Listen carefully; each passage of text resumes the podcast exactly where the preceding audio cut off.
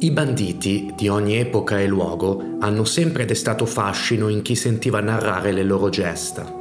Storie rese immortali da canzoni, romanzi, film. È necessario ovviamente ribadire che si tratta di criminali che hanno spesso commesso malefatte e delitti molto cruenti, ma è innegabile che anche il male abbia la sua forza attrattiva e non si possa non riconoscere l'alone di romanticismo che pervade la vita di chi ha combattuto guerre personali contro il mondo intero, come conseguenza di ferite interne mai rimarginate o torti mai ripagati. Guerre che spesso esistevano solo nella mente e nell'anima di chi le proclamava, anime dannate e incapaci di vivere all'interno degli stringenti dettami della società.